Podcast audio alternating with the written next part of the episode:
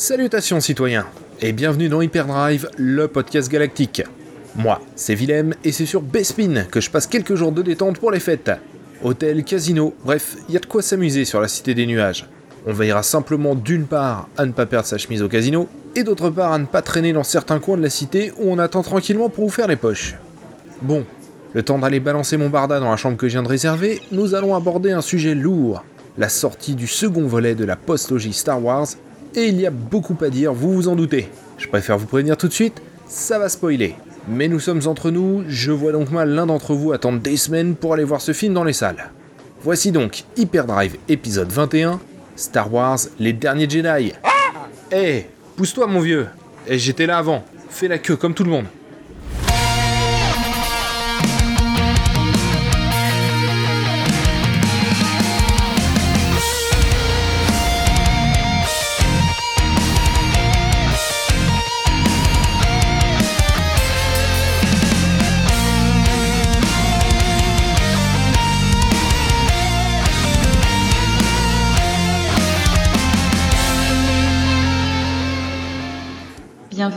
Cité des Nuages. Nos casinos sont ouverts en permanence. Pour bénéficier de nos meilleurs services, merci de vous enregistrer à l'accueil. Ah, un peu de détente, Blast. On n'est pas des Vantas. Bien, allons visiter cette fameuse cité des nuages, ça va nous faire du bien.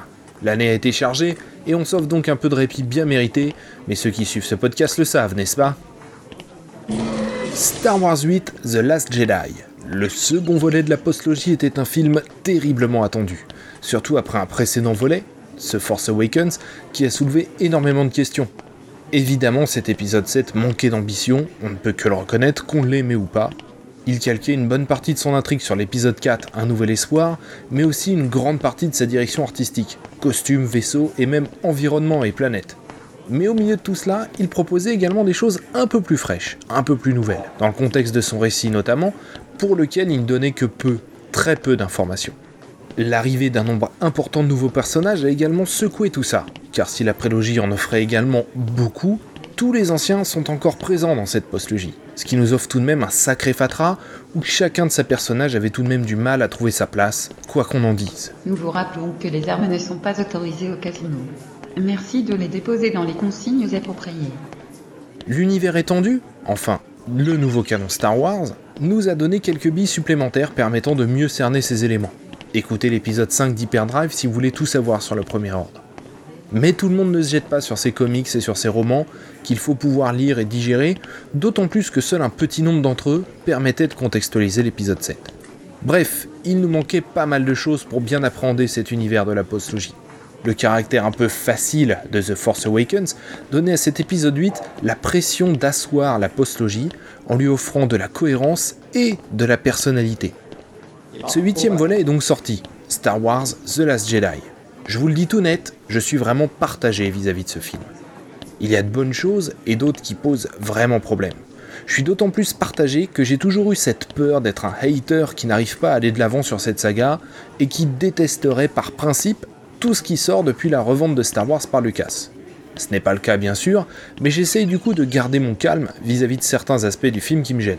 Mais j'ai tout autant peur d'être un fanboy qui va aimer tout ce qu'on va lui servir sans tenir compte de la qualité intrinsèque des films, de leur DA, leur réalisation, leurs récits, leurs acteurs, les décors, son montage, etc. Et surtout son impact et la place qu'il va prendre dans l'univers de la saga. Bref, j'essaye de rester le plus rationnel possible vis-à-vis de ce film et de la postlogie en général.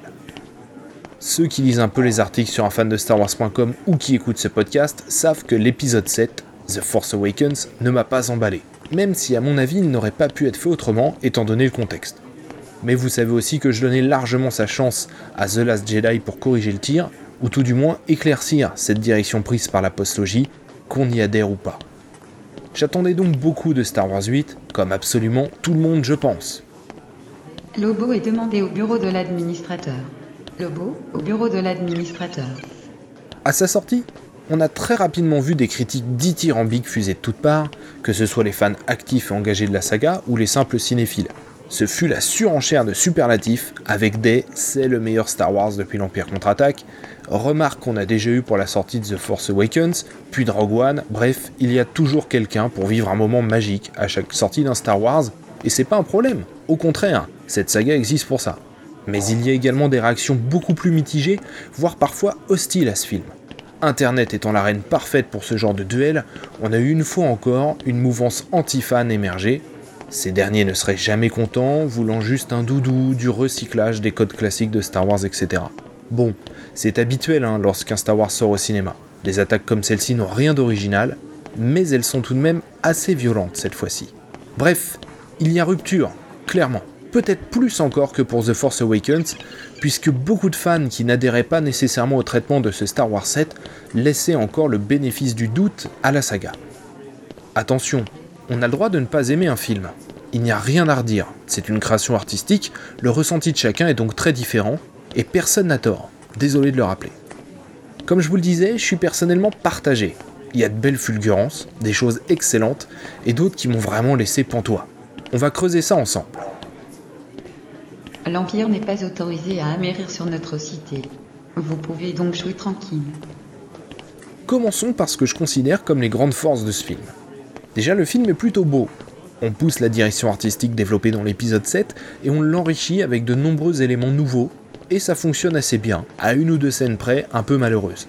Curieusement, ce sont les scènes avec les animatroniques qui m'ont le moins convaincu. On voit clairement le latex et la mécanique fonctionner pour animer certaines créatures. La HD et l'Ultra HD pour certaines salles n'aident d'ailleurs pas beaucoup à ce niveau, ne pardonnant pas grand chose au latex. Mais c'est un détail et le tout fonctionne plutôt bien. On ajoute pas mal de nouveaux vaisseaux, costumes et décors, pour la plupart basés sur des designs existants de la trilogie originelle. Dommage, mais bon, à nouveau l'épisode 7 allait déjà dans cette direction. Il est donc normal que le 8 fasse de même, ça permet de créer une cohérence entre ces deux films, ce qui est tout de même important. Il y a également beaucoup de nouveaux extraterrestres, et pour le coup assez peu issus de trilogies précédentes. C'est curieux d'ailleurs, pourquoi ne jamais ajouter d'aliens des films précédents? Les Sulustéens sont quasiment la seule exception dans ce film. Ça ajoute à ce sentiment de rupture de l'univers. Aucune planète et aucune créature des trilogies précédentes n'apparaît à l'écran. Étrange, mais admettons. Autre point fort du film, ses acteurs sont plutôt convaincants, particulièrement Mark Hamill, qui fait montre de tout son talent dans le film. Je ne sais pas s'il mérite un Oscar non plus, gardons notre calme. Mais alors qu'il était opposé au traitement de Luke Skywalker dans cet épisode 8, il l'a dit pendant le dernier Star Wars Célébration, cela ne l'empêche pas de faire divinement le boulot. Il est très convaincant, ça fait même mal au cœur de voir notre cher maître Jedi au 36e dessous. Et c'est ici que beaucoup d'émotions vont surgir pour les spectateurs.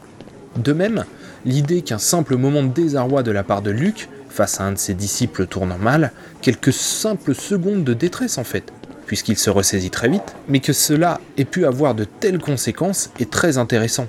C'est un axe vraiment cool qui a peut-être pas assez été exploré. D'ailleurs, j'ai trouvé la scène avec sa projection astrale géniale. Alors on parle pas d'un hologramme ici bien évidemment, mais de sa propre projection réalisée grâce à la force.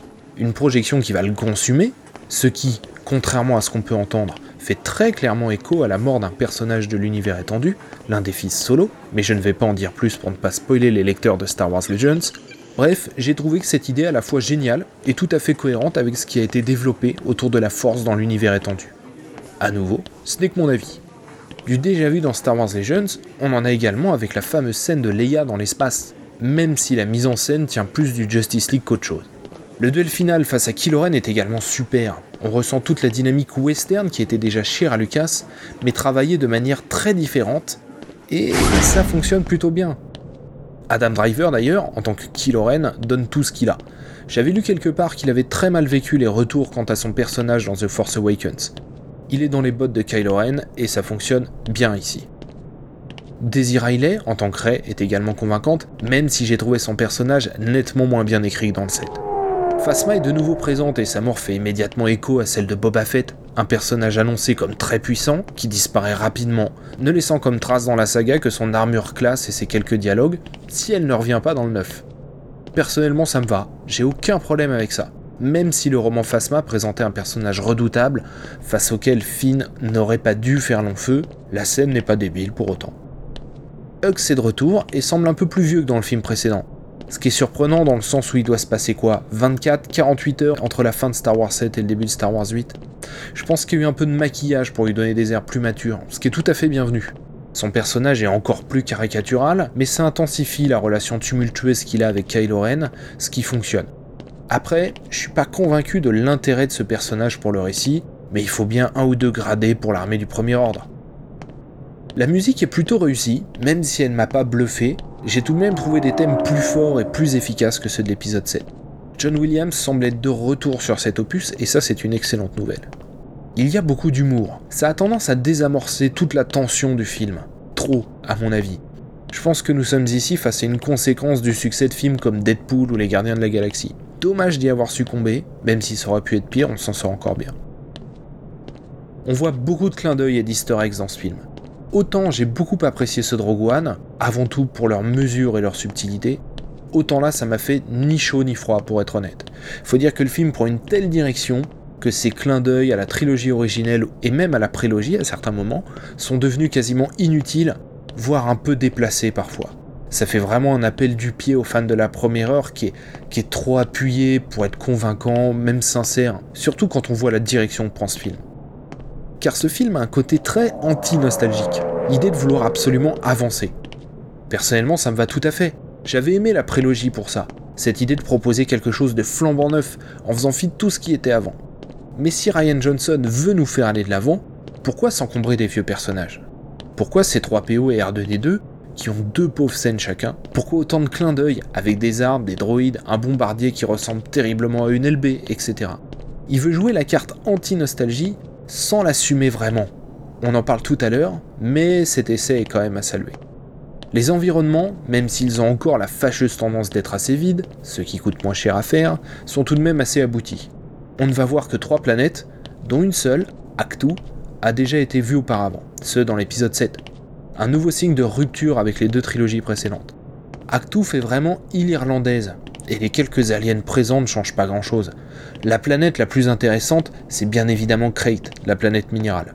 Même si, et c'est un défaut qu'on retrouve tout au long du film, on prend beaucoup trop de temps à nous expliquer les tenants et les aboutissants de cette planète, au point de nous montrer un soldat lécher le sol pour nous dire que c'est du sel. Un plan gratuit et une information inutile. Nous laisser imaginer ce dont il s'agit est à mon avis plus intéressant. Paradoxalement, c'est le cas pour la planète Cantobite, dont on n'apprend strictement rien alors que cette ville est peuplée et civilisée, contrairement à Crate, et qu'elle possède sans doute un gouvernement, une structure sociale, politique, etc. Mais là, pas un mot sur le sujet. Dommage. Un dialogue supplémentaire, ici, aurait été intéressant. La direction artistique de cette planète nous rappelle un peu ce qui s'est fait sur la prélogie, avec des bâtiments tout en rondeur, un peu comme Naboo, aussi un peu plus technologique, à la Coruscant. Mais au final, on y passe très peu de temps, et toute la partie du récit sur Cantobite est assez peu utile et en plus assez vite emballé, trop vite par rapport aux longueurs d'autres scènes. Ça illustre assez bien le caractère déséquilibré du film. Un autre point positif, c'est un de ses messages. Un message intéressant autour de la dynamique de conflit, des intérêts financiers qui se dégagent autour d'eux, le business de l'armement, etc. C'est une facette intéressante qui, si elle a souvent été traitée dans l'univers étendu et les séries animées, a le mérite d'exister ici. Mais bon, c'est pas le propos de fond non plus, et une fois encore, c'est vraiment touché du bout des doigts, très rapidement, et pas de manière très habile. Pas de quoi en faire l'une des grandes facettes du film donc. Toutefois, tous ces éléments sont intéressants et sont à ajouter au crédit de Star Wars 8. Mais ce dernier n'est pas dépourvu de défauts. Des défauts que j'ai un peu du mal à interpréter. Je dégage trois faiblesses principales pour ce film, le rythme, l'ambition narrative et les bases sur lesquelles il est construit. Ce que je veux dire par là, c'est qu'à mon avis, la plus grande faiblesse de ce Star Wars 8, c'est le 7. Car The Last Jedi doit faire avec des bases trop rapidement amenées dans The Force Awakens. Des bases dont Ryan Johnson ne veut pas, visiblement. Un nouvel empire galactique, un nouvel empereur, une nouvelle rébellion, etc. etc.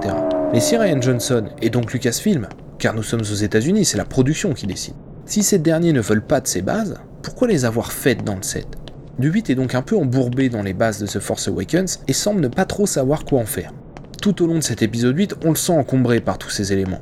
Il va d'ailleurs les balayer les uns après les autres. On a un peu la sensation qu'il fait le ménage pour laisser une place nette à l'épisode 9 qui, lui, pourrait bâtir quelque chose. Pourrait, parce que c'est ce qu'on pensait déjà de Star Wars 8. Pour cela, Ryan Johnson va enchaîner les twists, notamment avec Snook, dont le traitement est tout de même assez similaire à celui de l'empereur Palpatine dans le retour du Jedi, quoi qu'on en dise, si ce n'est que ce dernier ne semble pas vouloir d'un nouveau disciple avec Rey. C'est surprenant vu la puissance de cette dernière, mais c'est ainsi. Il finira donc par être complètement désacralisé, avec un plan montrant un cadavre sans aucune dignité. On a complètement détruit l'image de puissance qui s'en dégageait dans l'épisode 7. Tout au long du film, il y a bien évidemment cette idée de montrer que les adeptes de la force sont au final des gens lambda, qui vont vivre et calancher comme les autres. De nombreux sujets et questions ne seront purement et simplement pas abordés dans le film. La République, on part du constat qu'elle a disparu à jamais, visiblement. Les chevaliers de Rennes, etc. non plus. Il y en a beaucoup d'autres des questions en attente, vous les connaissez, et elles non plus n'auront pas de réponse. Très bien, c'est un parti pris. Mais alors, bah il faut parler d'autre chose. Et c'est là qu'intervient le problème de rythme, car le film fait 2h32. Paradoxalement, si nous n'avons aucune réponse à toutes ces questions, le film est terriblement verbeux, ça n'arrête pas de parler. On enchaîne les dialogues, ceux sur les trois trames de récit, Ray Ray ou Killoren, Poe d'Amron et la Résistance, Finn et Rose. Pourtant, tous ces dialogues, ces échanges, n'apportent quasiment rien au récit ni à ses enjeux. Si, on en apprend un peu sur les origines de Ray, info balancée avec une rapidité incroyable, au point qu'on se demande si c'est vrai. Nous rappelons à notre clientèle que l'atmosphère de la cité est destinée aux humains. Des respirateurs sont disponibles pour les espèces ne tolérant pas l'oxygène. Le scénario est surprenant. On démarre avec un enjeu, la résistance, qui est d'ailleurs appelée rébellion une fois sur deux dans le film, je sais pas si vous avez remarqué. La résistance doit échapper au premier ordre, dans le cadre d'une course-poursuite qui se veut tendue. Tout au long de ces 2h30, l'enjeu ne changera pas d'un pouce. Et cette idée de tension générée par les faibles réserves de carburant du vaisseau rebelle réduit quand même beaucoup la dimension générale de l'intrigue. Ce que je veux dire par là, c'est que c'est le parfait pitch pour un épisode de série télé, à la Star Wars Rebelle ou à la The Clone Wars. Ça donne un aspect très réducteur à l'univers dans lequel on s'implante le film. C'est pas le destin de la galaxie qui est en jeu, c'est celui d'une trentaine de personnes, surtout à la fin. Alors oui, pour un Star Wars, on peut effectivement trouver ce traitement original, je suis d'accord. Mais à l'échelle de la science-fiction au cinéma ou à la télévision, c'est terriblement classique. On a déjà vu ça 100 fois dans des séries comme Star Trek, Battlestar Galactica, ou même dans les différentes séries Stargate ou dans Babylon 5. Et c'est un pitch qui fonctionne sur un format de 45 minutes. Mais là, il va durer 2h30. Pour continuer sur les problèmes de rythme dans le film, beaucoup de scènes sont très longues, beaucoup d'éléments sont trop développés. On insiste beaucoup sur certains aspects pour être sûr que l'audience comprenne bien que c'est important, alors que pas nécessairement finalement. Du coup, on se retrouve avec une quantité de plans et de dialogues qui ne sont pas réellement importants pour le récit, ni même pour le développement des personnages. Combien de plans lourdingues sur le médaillon en 2001, sur des boutons que pressent les membres d'équipage ou Podamron, sur Holdo, qui ne cesse de répéter que non, il ne faut pas faire quoi que ce soit d'autre que de maintenir son cap, etc. Selon moi, et à nouveau, ce n'est que mon avis, hein, on aurait pu dire la même chose avec moitié moins de dialogue et faire passer les mêmes informations et surtout les mêmes émotions avec des plans plus courts ou tout du moins moins lourds, moins insistants. Bref, on aurait pu beaucoup gagner en efficacité et je pense même qu'on aurait beaucoup gagné en émotion. D'ailleurs, certaines révélations sont diluées dans de longs moments de dialogue qui du coup tombent un peu à plat. Quand Snook dit à Ray et à Kylo Ren que c'est lui qui les a connectés, qu'il leur a tendu un piège au final, on y prête à peine attention, tant c'est noyé dans son long monologue, et ça ne fait que téléphoner le fait que Kylo ne tuera pas Rey. Les actions d'une bonne partie des personnages n'ont pas vraiment d'impact sur les enjeux, que ce soit la résistance, dont la plupart des actions consistent à garder le cap et tenir les positions, et surtout tout un pan de l'intrigue. Ainsi, tout ce que feront Finn et Rose dans le film, on l'a lu 100 fois sur internet déjà, eh ben, n'aura aucune conséquence sur les événements. Et au final, on le sent dès le départ, on n'y croit pas vraiment dès que ça démarre.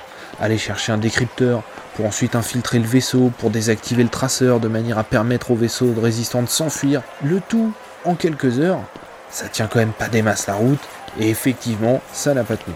Même le renvoler en speeder lors de la bataille finale n'a pas d'impact sur les événements. Ces deux personnages qui sont pas très bien utilisés dans ce récit. À nouveau, on peut considérer que cette succession de twists eh bien, permettent de surprendre le spectateur qui ne sait pas où va le film, etc. etc. Un peu, mais pas tant que ça. Les chasseurs de plumes sont priés de s'enregistrer auprès de l'administration. Il y a des réussites, il y a des vraies réussites hein, dans, dans The Last Jedi, mais elles sont très souvent amoindries par des fautes de goût. Le passage de Rey dans la zone où se trouve le côté obscur aurait pu, au-delà de bien évidemment rappeler celle de Luke sur Dagobah, être intéressante mais l'arrivée de la voix off de Ray casse cette tension et brise complètement la structure narrative du film sans rien ajouter à l'intrigue ou au personnage. C'est assez maladroit de la part de Ryan Johnson.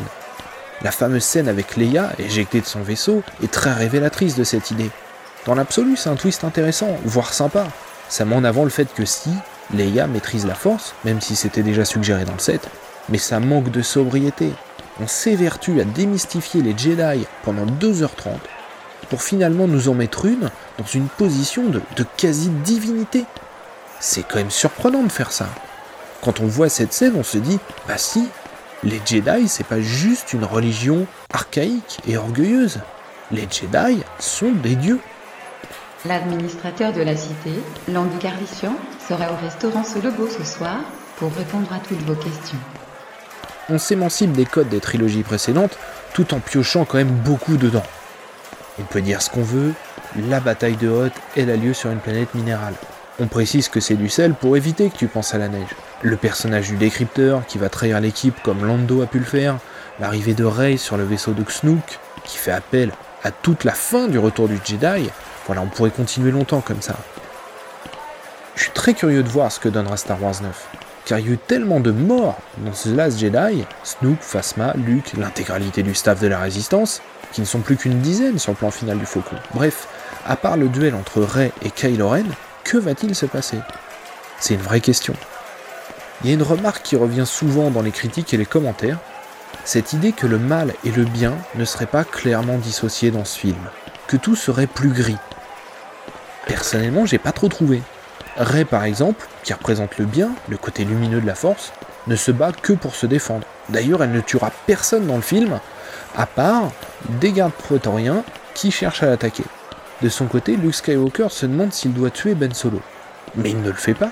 Et même si Ben ne s'était pas réveillé, il ne l'aurait pas fait. Il regrette d'avoir ne serait-ce que l'idée de le faire. Il se ressaisit très vite.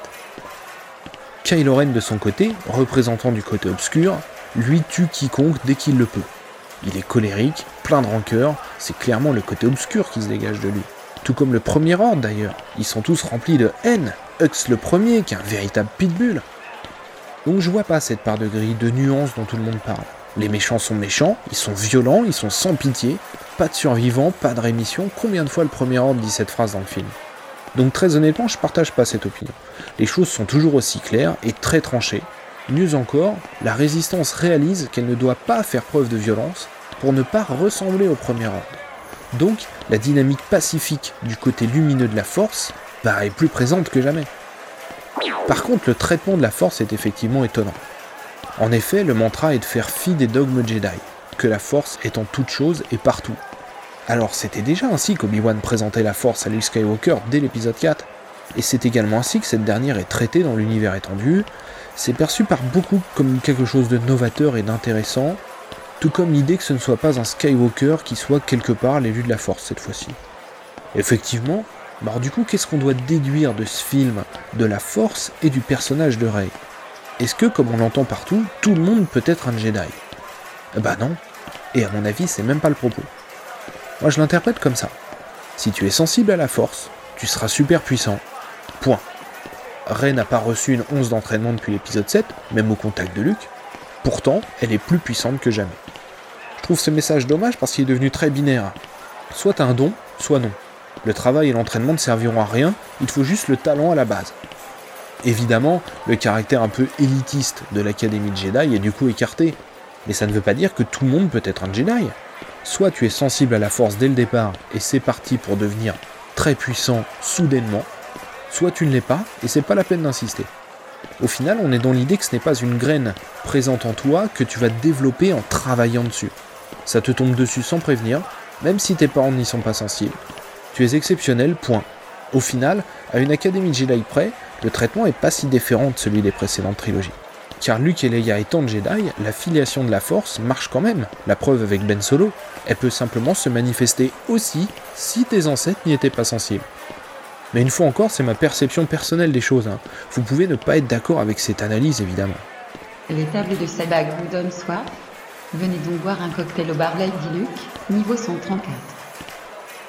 Tout ça peut sembler trop poussé comme interprétation, j'en suis tout à fait conscient. On peut estimer que Star Wars est un divertissement familial, qu'il n'y a pas de questions à se poser, que ça va se regarder comme un Marvel, à savoir une succession de films très différents qui, grosso modo, entrent dans une même timeline et un même univers fictif, en faisant quelques entorses de temps en temps à droite et à gauche.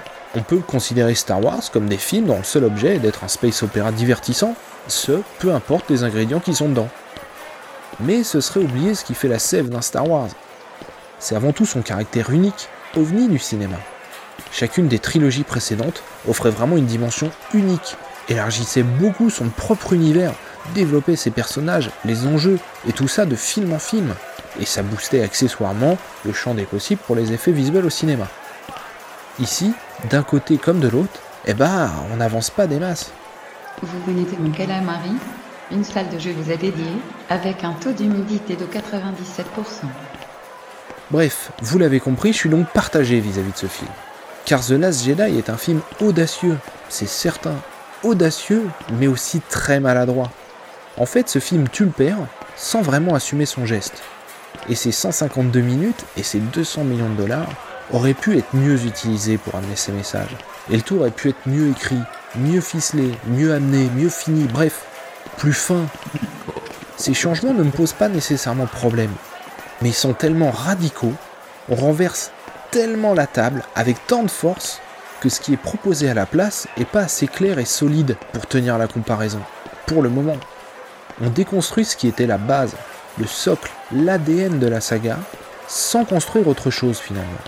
Il y a un côté très donneur de leçons, sans rien proposer en face. Car finalement, qu'on ait aimé ce film ou pas, toutes les réponses à nos questions ne sont qu'une intellectualisation, une interprétation individuelle, personnelle que nous faisons pour aller dans le sens qui aurait tendance à nous arranger. C'est pour ça que chacun y voit des choses différentes, parce qu'il n'y a pas réellement de réponse. On casse tout et à la place, le vide. Et c'est dommage au final ça peut marcher. Il y a des scènes qui font frissonner dans ce film. Si on arrêtait de céder aux facilités scénaristiques, comme le faucon Millennium qui déboule sur Crate pour sauver tout le monde, qui pourrait attaquer les marcheurs mais qui va se garer derrière, ou la flotte du premier ordre en scène d'ouverture, qui pourrait détruire les bombardiers, mais non, qui se contentent de regarder leurs croiseurs lancer cinq pauvres chasseurs taille, etc. Bref, si c'était mieux ficelé, mieux écrit, ça pourrait vraiment marcher, mais on s'en donne pas les moyens, particulièrement dans le terme d'écriture. Mais ce n'est pas un mauvais film pour autant, attention. La question c'est de savoir si c'est un bon Star Wars. Car on peut dire ce qu'on veut, Star Wars c'est pas le Marvel Cinematic Universe, c'est pas Pirates des Caraïbes, etc. Et c'est là le cœur de la discorde entre les pros et les anti-Star Wars 8. Ce n'est pas de savoir si c'est un bon film, mais de savoir quelle est sa place dans l'univers de Star Wars, et surtout quelle sera sa place une fois la trilogie bouclée. Suite à un incident, la salle de réception du niveau 78 est temporairement fermée. Je dis pas par là que George Lucas était un auteur génial. Ses dialogues étaient poussifs, il était le roi du faux raccord, il avait la main très lourde. Je sacralise pas les six premiers films de la saga. Les deux précédentes trilogies étaient bourrées de défauts. Mais elles installaient leur background, elles installaient leurs personnages, et chacun des films qui les composaient tenait la route tout seul. Vous pouvez regarder n'importe quel Star Wars parmi les six premiers, peu importe que vous ayez vu les autres ou non, vous avez une histoire qui a un début, un milieu et une fin, qui n'a pas besoin de la suite pour exister, qui n'a pas besoin des précédents. Et je pense que la pression n'aura jamais été aussi forte dans toute l'histoire de la saga que celle que va avoir J.J. Abrams pour l'épisode 9. Et c'est assez représentatif de cette postlogie. Il faut attendre le film suivant juger de la qualité des précédents, à l'instar d'une série télé, à nouveau. Et vu comment The Last Jedi fait table rase de tout, c'est à se demander ce qu'il va y avoir dans cet épisode 9. Au-delà d'une confrontation entre Rey et Kylo Ren, où ils pourraient mourir tous les deux d'ailleurs. Si on veut pousser l'idée moralisatrice que les Jedi et les Sith ne sont qu'une religion orgueilleuse, c'est ce qui devrait se passer.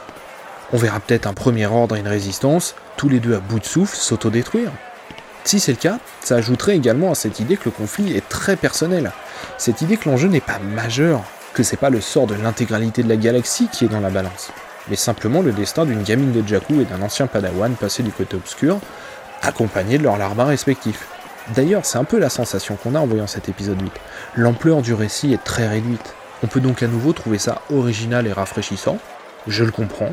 On peut aussi partir du principe qu'on sort des codes mythologiques qui étaient ceux de Star Wars. L'enjeu est donc de taille pour Star Wars épisode 9. J'ai cette sensation que nous sommes le cul entre deux chaises. Il va vite falloir choisir sur laquelle on va s'asseoir, au risque de voir un épisode 9 bancal, qui rendra donc toute cette trilogie bancale.